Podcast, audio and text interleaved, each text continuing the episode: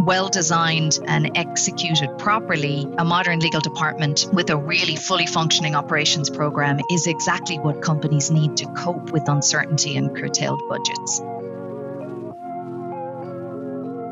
Welcome to the Corporate Legal Ops Consortium podcast, where we dive deep into conversations with operations and technology thought leaders from across the legal ecosystem. This is CLOC Talk. I'm your host, Jen McCarron. I'm on the board of directors at CLOC, and I lead the Netflix legal operations and technology team. On today's episode, I'm joined by Anya Lyons from VMware and Kamala Vasagam from NBC Universal. Anya serves on the board of CLOC and is Vice President and Deputy General Counsel, Global Legal Strategy and Operations at VMware. Cami serves as Senior Vice President and Chief Counsel, Global Legal Operations and Innovation at NBC Universal. We'll be talking about how we got here, our career journeys into legal ops, and reflecting on the skills needed to drive success not only in your legal ops role, but also in the industry. Anya, Cami, hello. Welcome to the podcast. Thanks for the invite. I'm excited to tell our stories. Hi, Jen. Happy to be here. So, we're talking about how we got into the legal ops field. Let's open up how multidisciplinary this field is and our formulas for success. Where do we draw from? We have various backgrounds. We've each worked in different industries. Let's dig into this formula throughout the whole podcast. But, Cami, I'm going to start with you. Tell us how you got into legal ops and some of those skills for success. So, interesting story. I worked with my current boss, Kim Harris, general counsel at NBCU, when we were both at the White House during the Obama administration. And truly, there is no better place to get a sense of whether you enjoy working with someone. So, when Kim floated the idea of this new position at NBCU, my initial driver was to work with her again because she's incredibly smart and fun. I'll admit that I had never heard of legal operations before, and it sounded slightly like a made up job, but I had been a general counsel at a federal agency, and I had a staffer who I now realize functioned in a quasi legal operations role. So I went to New York. I met with some of the other senior execs at the company, and that was it. I didn't know legal ops or media and entertainment, but I knew this was the type of role worth pivoting for. I will admit, however, that I took some flack from my attorney friends about, you know, deviating from the standard lawyer path. But uh, not only am I enjoying the challenges of legal operations, but I truly believe I'm an even better attorney because of the experience that I've had in this area. From the White House to legal ops in a major media company. Talk about a diverse background. Well, it's been an interesting journey. We're going to get more into your journey. I'm going to swing the same question over to Anya. Where did the legal ops journey begin for you? Similar to Cami, I was not aware of legal ops as a career. So when my GC called me and said, Would you like to build a legal ops function? My first response was no. you know, I was fearful of leaving a secure, well established GC role and leaving that traditional career path to embrace uncharted frontiers. And I was reticent, being totally honest. You know, before I really gave a hard no, I wanted to find out more because I was intrigued. And I decided to locate some pioneering legal ops people, which is how I joined the original CLOC Book Club in San Francisco and picked their brains on the role and what it really meant. And when I realized that they were solving really real and tangible problems for GCs, I understood that this was going to be a very strategic and pivotal role. So I decided to embrace the challenge. And although I had no formal finance or operational skills, I have now become an evangelist for legal ops. And I think any modern legal department should really consider, if they do not already have one, have a legal ops function. I think there's a common thread between you both and knowing you both and knowing our work is a desire for problem solving. Cami, you were in a legal environment, Anya in one but having these opportunities now to go into full on problem solving mode using your law degrees, but all parts of your brain and person. Would you say that's true, Cami? Absolutely. I mean, again, there is that common thread of problem solving throughout. I mean, we're fixers, right? That's what ends up happening in legal operations. Yeah. Is you take the process, you break it down, you look for the pain points, and you try to build better. Yeah, I relate to you both in that problem solving, passionate for it. I'm a fixer. For me, getting into legal ops started as a two day temp placement when I was between other fields. I had some tech background and education, and I worked on various parts of the software development lifecycle. But then I took a detour out as a musician for several years, took a two day temp placement back in an office, and I started hyper organizing, administrating the front and back end of an office at a company called Tandberg. It was a billion dollar tech startup that did video conferencing equipment of the future. They were Norwegian headquartered, but in New York. I had that office singing in two days. And the general counsel and the small legal team of two there saw it and said, Why don't you stay for two weeks? You seem interesting. You seem capable. So I renewed. I wasn't doing anything with music at the moment. And this was 2008. This was the fall of 2008 which we know is that major economic financial crash of the markets. Things were in disarray. So it was a tough time in transition. So I just kept renewing my temp placement. And at two months, they said, look, you can do anything we think. You know all the tech of everything we're doing. Why don't we hire you? And my first offer came from the general counsel at Tandberg, and my title was paralegal slash contracts compliance manager slash contracts. This is a real title contracts manager slash anything we need with technology slash asterisk anything else. And I was like, whatever you want to call me, I'm in. The future is technology. I love the video product. So stayed fast forward nine months Cisco Systems Inc. acquires Tandberg and absorbs me up into Cisco after a two year acquisition integration. Showed up at the gates there and said, okay, what can I do with Cisco? They showed me a few doors. Legal operations and tech was one of the three doors. Steve Harmon, VP of Legal Ops and Tech at Cisco, was there at the time in a mature function. And I said, I can solve problems. This is my crew right here with technology and process, et cetera. So I went in there and I haven't stopped since. And it's 2020. You have a smaller business card. Yeah, seriously, it was a very wide business card. But I always say Cisco was really where I got an MBA in legal ops. I put my head down there for five years at least. Every system, every data set, every problem from compliance through legal, I saw it, I learned it, I laughed, I cried, I grew. I found the bug, and there were light bulb moments in there, which takes us to our next question. I want to get an understanding when was that light bulb moment for you each, where this went from being a prospect, you were speculative, you entered and started embracing it but when did it really click? And you saw the career path and endless mountains and challenges in front of you to climb. I'll start with you, Anya. When was that moment? I've had so many moments because it's such a incredible area and there's so much opportunity. But one that really sticks out is I was leading a workshop in Paris with 25 GCs. And the idea was that we would talk about, you know, some of the challenges they were facing, and initially, they were all really reticent about sharing any information.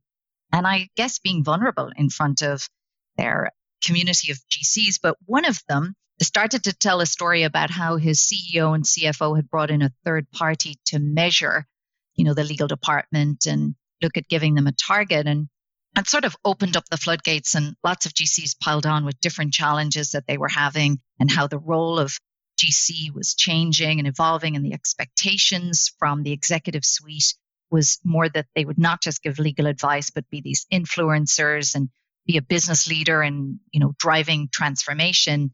And that evolutionary was on the one hand an opportunity, but on the other hand, increased pressure for them. And we talked about how leveraging tech and analytics and alternative providers across the ecosystem were things that they really wanted to do, but not having many of them dedicated people to do that. You know, it was all on their shoulders. And that moment I realized, you know, first they all had shared challenges. Secondly, there was even more opportunity for legal ops roles to be created in the in-house legal arena.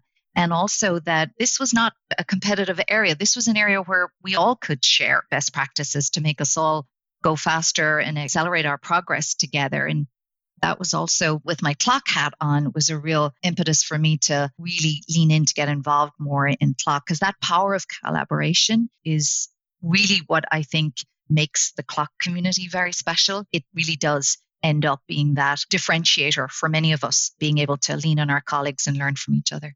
It is totally the differentiator. And my light bulb moment in this career path also mm-hmm. came by way of the CLOC community. It was when I took my legal ops knowledge management program out and mm-hmm. presented it in front of the community. It was years and years of just heads down, data scrubbing, vision planning, road mapping. Road showed it once and it was like I was shot out of a cannon. And I've learned that I need the community to test ideas against, validate ideas, seed things. And when I saw how they saw my program that was designed at Cisco, things took a whole different shape than when I was just internal at Cisco. Cami, how about for you? Did CLOC and the community have a role in any of your light bulb moments, or did it happen on another course? It probably happened on a slightly different course. Just prior to discussing the legal operations role at NBCU, I had had coffee with the CEO of a Fortune 500 company. And in the course of that conversation, he noted I was one of the more operational attorneys he'd met and asked whether I would ever be open to leaving the law completely. So I was somewhat horrified at the idea since the law was such a part of my identity. But since I respected his take on talent, it opened my mind to the idea of taking my legal experience in a more business oriented direction. But I don't know if I would have been as open to this job if I hadn't had that conversation around the same time I was approached to take on a legal operations role. But I've learned since then to be more open to pivoting in unexpected ways, and serendipity clearly played a role. I very much sensed at the time that legal operations would be critical to legal practice, and that urgency is one of the primary reasons that it's so rewarding. And one of our mantras for legal operations is the whole concept of quote unquote at the speed of business, because with the rapidly changing business, legal, and tech landscape, I believe it's going to be hard for legal departments to keep up without legal operations as a foundational element. And with so much change, options for careers in the legal space will be and are dramatically different than when I graduated from law school. Plus, the competencies learned in the legal ops space have application to so many different types of careers, not just legal. But I will say one of the benefits is when I first attended the CLOC conference and realized that there were so many similarly situated people in terms of how they were approaching these problems. And it's been so lovely to make so many friends within that community. And I agree, it is a community of support, no doubt. Yeah, and I just want to build on what Cami said because, you know, initially in those early days, I was worried that my lawyer community would see me as leaving the law behind, moving into legal operations. But now I have so many people who approach me to say, tell me more about legal ops. This is an area that I really would like to get into. Even our interns are much more interested in legal operations than I ever would have imagined. They see it as sort of a career of the future. Cami, what did your lawyer peers and friends think of the career shift into legal ops? Well, I think that, you know, having been a general counsel, that people thought I was going to take a, a more traditional role subsequently. And so this was a bit of a surprise, but I think at many of the companies and even law firms where a lot of those folks are now, they have roles like this within them. Right. So it does kind of bear out that perhaps that thinking was a little bit ahead of the curve. I'm not going to say that I planned for it to be that way. Like an interesting challenge. So it's certainly paid off. I'd go as far as to say we are ahead of the curve. We've been a part of an initial wave of legal ops and the professionalization of that, especially around the CLOC group and membership community, where we are and where we're going. I'd love to jump back. So we talked about getting into the role. We talked about when it started to click and become clear that this was a path for you to stay on and the communities that helped us see that. So I'd like to go back a bit further and get an understanding from you both on what you wanted to be when you grew up. Cami, I'll start with you. Was it a legal ops professional? I'm going to have to say no on that one. So, my father was a doctor and he had high hopes I was going to follow in his footsteps, but my subpar math skills nixed that dream early on. As I was raised in a very socially aware family, the law seemed like a great way to make a difference in the world. Plus, one of my elementary teachers noted that I talked so much in class that I might as well get paid for it. So that kind of sealed the deal. Otherwise, I just may have ended up as a house music DJ. A house music DJ. We need to make this happen at some point. I need to see Cami on the turntables. I see a CLOC conference where Jen, you're on music, sound, band. Oh, yeah. We've got Cami. on DJ. Yeah, I feel like that time may have passed. You're eternally young, Cami. You can learn these things at any point. That's legal ops. You just learn new skills all the time. True. That's incredibly true. Another hat. Reinvent yourself. So you took this talent, this elementary school teacher note, you talk a lot, a socially conscious family and high expectations, and took it to law school to become an attorney. Anya, how about you? What were some of your early thoughts? What did you want to be when you grew up? I always wanted to be an attorney. I think at 10, I saw the district attorney, Joyce Davenport, on Hill Street Blues, and she emerged amid this sea of men. And she was sort of cool and calm and sophisticated. And I thought, gosh, I think I'm interested in being a lawyer. And it just stuck. I was also seeing her as a strong woman, really self assured and well respected in a man's world. And she always spoke up for people who were less privileged. And somehow that stayed with me and that became what I wanted to be. And I just focused on that and ended up going to law school. That is amazing. I, which we'll talk about in another moment, I am not an attorney. I never dreamt of becoming an attorney. And as a kid, I did two things really well. I drew cartoons and I made people laugh. Those are some talents I carry forward. Even in my legal ops role, I just drew a cartoon at work as an introduction to our knowledge management presentation because I thought I have to differentiate myself against the other presenters in this series. That that was really fun and an all night affair for two weeks. And then laughter, engagement, it's connection that helps in any setting in life to make people laugh. You get to the core of, of each other more quickly. Always had a business bend, always had a creative bend. So I found myself in business and tech roles early in career creativity finds a path in tech. So I just kept going and kept going. And yes, there was a music detour, but all of this plays into what I think we're hitting on here. It is multidisciplinary legal ops. There's so much in so many places for all of those skill sets to shine and be utilized. The occasional illustration, cartoon, or put some music to things that I'm presenting on. It works. You were meant for legal ops, Jen. I was meant for it. Creative solutions is exactly what we need and have to come up with every day in the job. There's sort of a juxtaposition there. Like someone would think of legal, the industry. It's a 170 year old institution and it's go, oh, like really? And yes, really, there's so much room for innovation and change and creating friction and tension to build new things because of its sort of legacy there and timeline. So I find endless creative opportunity here. This next question, I'm going to get a little bit into skills and talents. When we think about inclusion, our backgrounds, different personality types, skills, talents that lead to meaningful work and create a positive impact to the company, to the world, what do you each believe are the top skills needed for a professional to thrive in legal operations? I just ran through a set of creative skills, and that would be my immediate answer. It helps look at all of these problems through a different lens that sometimes defies logic, which I think innovation often does. Anya, I'll start with you. Tell me three things you feel are imperatives for success in legal ops. I think a really good legal ops professional needs to be a fearless, relentless hustler. And I say that because the skills and the debate about lawyer versus business background both work.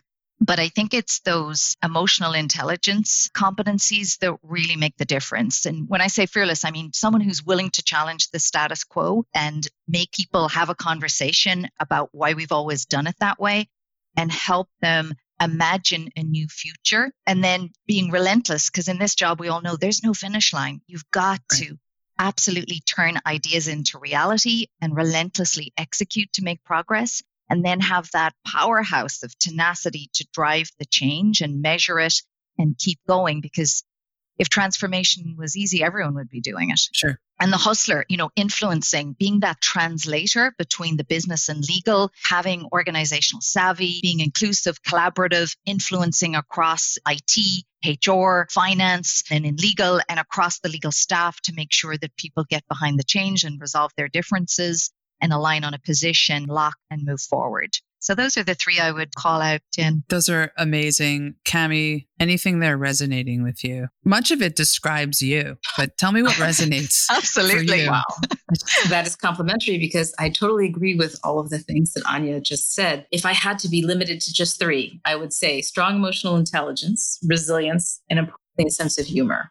Because there are going to be times where the groups that you're trying to roll out this change with are not necessarily going to be ready for it at that specific time and you may have to pull back, reflect, and then try again. And so having a sense of humor and patience, all of those types of things, I think is critically important. I mean, the ability to design and align the delivery of legal services with business strategy table stakes. Yeah. And my guess is that those competencies will remain the same in 2030. Sure. Technology, on the other hand, will be wildly different. So it will be critical to have the comfort and the ability to keep up with the latest tech innovations strategy roadmaps that's operations table stakes. But how do we transform an industry that is older than us that is on its own evolutionary path and create friction? I mean we're going against transformation is about going against. So i love these points. I'm just going to grab hold of one thing that anya said around being translators I feel, you know, when we go and work with an HR to a finance team, for me, I'm going to a product or engineering team, even. That is a lot of context switching in a day.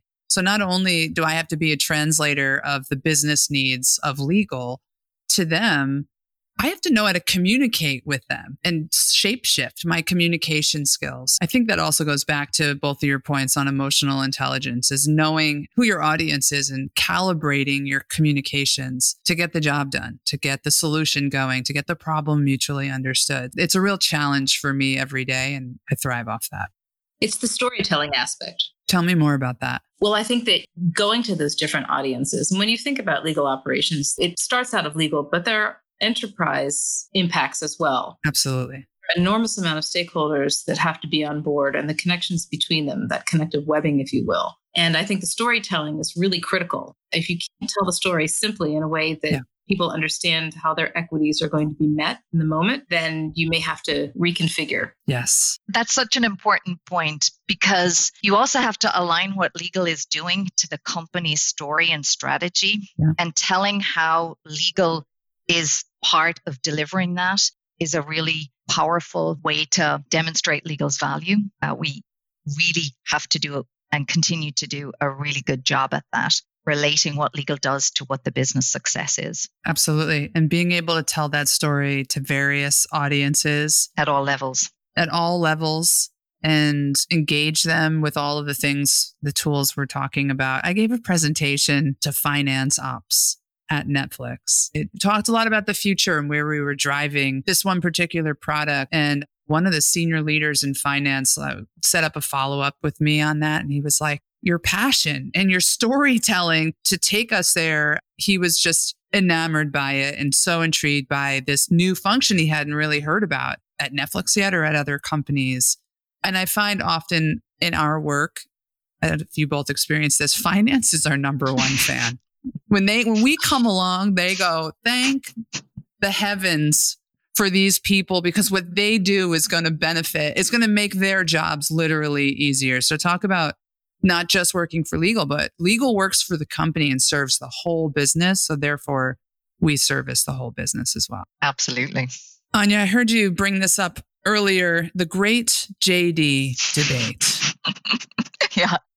Does one need a JD, a law degree, a professional law degree to be successful in a legal ops role? Anya, I'll start with you. Yeah, I don't think a gender role requires a law degree. There are pros and cons to coming to the role with either a legal or a business discipline. I think the optimal, obviously, is somebody has both yeah. legal and business acumen. But I think you know, there's no one size fits all. The hiring depends on the role, the GC, the legal leadership team, the department culture, the company and what's required and what's the right fit because it's got to be a good fit with the GC because you become their right hand. Sure. And I think whether you come from either discipline, you've just got to be a quick learner and you've got to be willing yeah. to put in the research, the time, and have the discipline and focus to learn new things. You know, early in my role, I spent weekends and nights researching change management, project management, technology, how to do implementations, how to influence. But, you know, that learning was also what kept me in the role because I just loved learning new things and flexing new muscles. And although it was challenging, I really found it so engaging and rewarding. Cami, where are you holding on this debate? We have one no. So I'm going to give the second no, but the caveat that you do wow. have to put the time in to understand how lawyers and legal professionals yeah. think and work within your company and industry. Because if you don't, you risk critical change management opportunities So being yeah. a lawyer sometimes shortcuts the process, but there's a whole host of more business centric skills that lawyers never formally learn, which are essential to success in legal operations, finance, strategic thinking, project management, etc. I had to learn many of those on the fly during the course of my career. I'm going to do a third no. It's not required with the same asterisk. Be prepared to put in three to five years of time understanding that stakeholder group. And like I alluded to earlier, my time is at Cisco. I felt like I got that MBA in legal ops. I had three to five years in the trenches, understanding how lawyers think, how legal professionals think in the problem space really well. So unanimous. I want to shift the conversation to a little bit around wellness, self care, staying energized for this work. It's Sisyphean. We are pushing a boulder uphill at most times. And how do we stay energized for that and keep our perspective? Cami, let's start with you. What's key to your routine? So, in my quest for personal balance, I manage stress by trying to put things into appropriate context, prioritizing family and friends, time outside, music. From a work perspective, I always look to combine continual process improvement with fun. I mean, our legal ops team knows that enjoying the creativity of what we do is key to our success. And that's energizing even when it's difficult. It's kind of like the strategy of chess married to the risk and reward of poker, which probably sounds like an odd yet apt way to describe it. In those moments where you're feeling maybe defeated or the challenge is too great, how do you manage? Well, I think I go back to the fact that I enjoy being a continual learner. You know, I feel like boredom is a choice and failure when you have an opportunity to sit and think with it allows you the ability to approach things differently. And there truly is nothing boring about legal operations. It's a continuing challenge to influence people and rethink process to move the legal profession into the future. I love the entrepreneurship of legal operations. And now I realize that I truly enjoy the parts of my former positions that had that same element of reimagination in the face of challenge. And truly, that's the common thread which continues to keep me interested facing uncertainty, continual learning, and turning those challenging moments into opportunities for continual learning. I love it. Anya, how about for you? What's key to your routine for staying energized for this work? And what do you do in there to overcome those challenges? I think this is a really important conversation because the legal ops role and also people who play that chief of staff role, that can really be a burnout role if you're not careful because there's so much to do. And I've learned to rigorously prioritize and then reprioritize. I use sort of a blueprint for meetings around, you know, the important messages and what I'm trying to achieve and what the other people want from the meeting to really bring clarity to those conversations and try and also give people back time, which is such a precious commodity these days. And on a personal front, I've tried to also adopt the attitude of assuming positive intent at work with people and in general in my life, and then thinking about mind, body, and soul. And if I got everything in balance, I don't always have the time to exercise, but sometimes I just snack on exercise for 10 minutes or snack on meditation for 15 minutes and then not beat myself up that I didn't do more or longer and tried to just give up on expecting such perfection or those high standards. Learn to be more contented and be kind to myself and really focus on those people in my life that I want them to feel seen by me so that I prioritize my time with them as well. I hear you saying being contented with the progress and not holding yourself to a standard of perfection. That would be a deadly formula for this kind of work if we held ourselves to standards of perfection. My team and I were just discussing this yesterday. We get overwhelmed at work. It's a fast moving business. We're all in fast moving, fast changing business lines at our companies. Sometimes you have to look back and measure your progress, like put the yardstick behind you and go, I'm, I'm doing okay. I'm getting enough done. And I love that you touched on balance as well. For me, I, I, seek challenges. It's my personality. We keep coming back to problem solving. So I apply that and taking great self care, staying active. I lift heavy weights mm. in the gym so I can lift heavy weights in the office. I like it. The boulder, the boulder we're going uphill with. It's my big analogy for the day. I like that one. But I love what you said, Jen, about being grateful and pausing to actually celebrate your successes a little bit. Where, yeah. you know, when I talked about relentless, the double edged sword to that is that you can never really allow you or your team to stop and take in what you have achieved. And I think it's important yeah. to do that.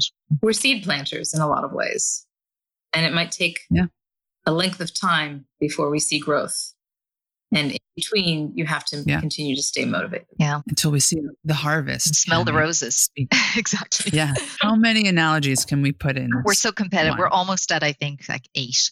We could do 10 before the end, Jen. Yeah, we, we could hit 10. Well, this brings us to our last question, which is usually where we invite in all the analogies of the world to meet up with us here. How do we bring this all together and talk about how far we've come, whether individually or professionally in this industry, where this industry has come over these past few years. If I could put legal ops in product terms, to me, it feels like it's legal ops 2.x. We're at release 2.0 that launched, and we're somewhere between two and three. I wonder if 1.0 launched 10, 15 years back, even predating CLOC, early book club days, and there were other legal ops groups starting to come together around the globe. And every 10 years to me seems like a new release. So that's where I'm productizing us now. But Anya, where are we? Has the plane taken off? Are we back down for fuel?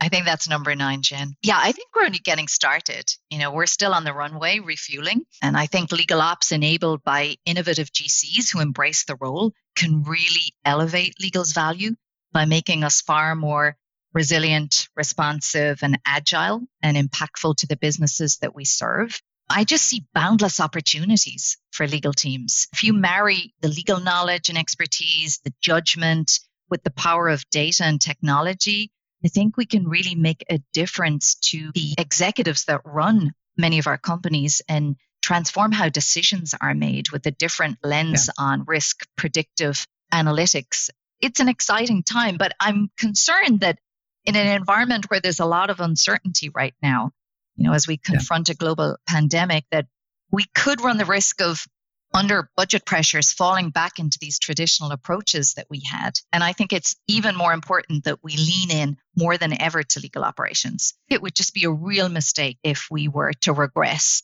because well designed and executed properly, a modern legal department with a really fully functioning operations program is exactly what companies need to cope with uncertainty and curtailed budgets. I love that. We can't go backwards. There is a bit of a crisis in the world between the health pandemic, the financial crisis. There's a social crisis going on as well. And we saw this in 2008. I mean, this is when my career started. Doubling down on this kind of a function, using technology to enable speed, the speed of business, and to unlock what sometimes feels like the black box of legal. It's super manualized or paper driven. How do we unlock that and turn it to data to make this function move as quick or quicker than the business. Cami, take us home. Where are we? So I agree with Anya that legal operations is in the refueling stage. I mean, we're standing on the shoulders of the legal ops originals that bringing other innovators yeah. into the fold to refine and bring new ideas and energy into the legal space. And it's exciting time as we watch both legal process and technology evolve. I very much believe that companies and GCs that embrace legal operations as a foundational element of their legal department, that they'll have a competitive advantage in terms of efficient and effective delivery of legal services to their internal clients. And many of the innovations in the legal space are relevant to other parts of the corporate ecosystem and I think can be easily scaled. So it's an incredibly unique vantage point. And from a career perspective, it truly opens up a world of possible tracks. Infinite possibilities and abundance in front of us. Amidst the crises and the challenges that we've touched on, you are built for this. but Jen, you know, I don't want us to forget about also our influence and CLOC and in our roles because we can influence law firms, we can influence the ecosystem. And what I'm talking about is, yeah. you know, being a force for good post COVID. There's a lot of learnings. There's also a lot of learnings around diversity. Innovation is fueled by diversity, and we are not as diverse as we need to be as a legal industry. Yeah. We've got to do more and we've got to hold ourselves accountable for changing some of the inherent biases that are roadblocks to some of our community progressing at the pace that they should be. So I just think there's a huge power in harnessing that human difference, and we should go faster to get there. Legal Operations 2020. There you have it. Thank you both for joining me on the podcast. Thank you so much, Jen. Thanks so much, Jen. That about wraps up this episode of CLOC Talk. I'm Jen McCarron, and I'd like to thank Anya Lyons and Cami Vass again for their perspectives today. Learn more about CLOC on our website, LinkedIn, YouTube, and Twitter. And stay tuned because we have a lot of new exciting content coming out. And you can catch this and other episodes of CLOC Talk wherever you listen to podcasts. Thank you for listening. Until next time.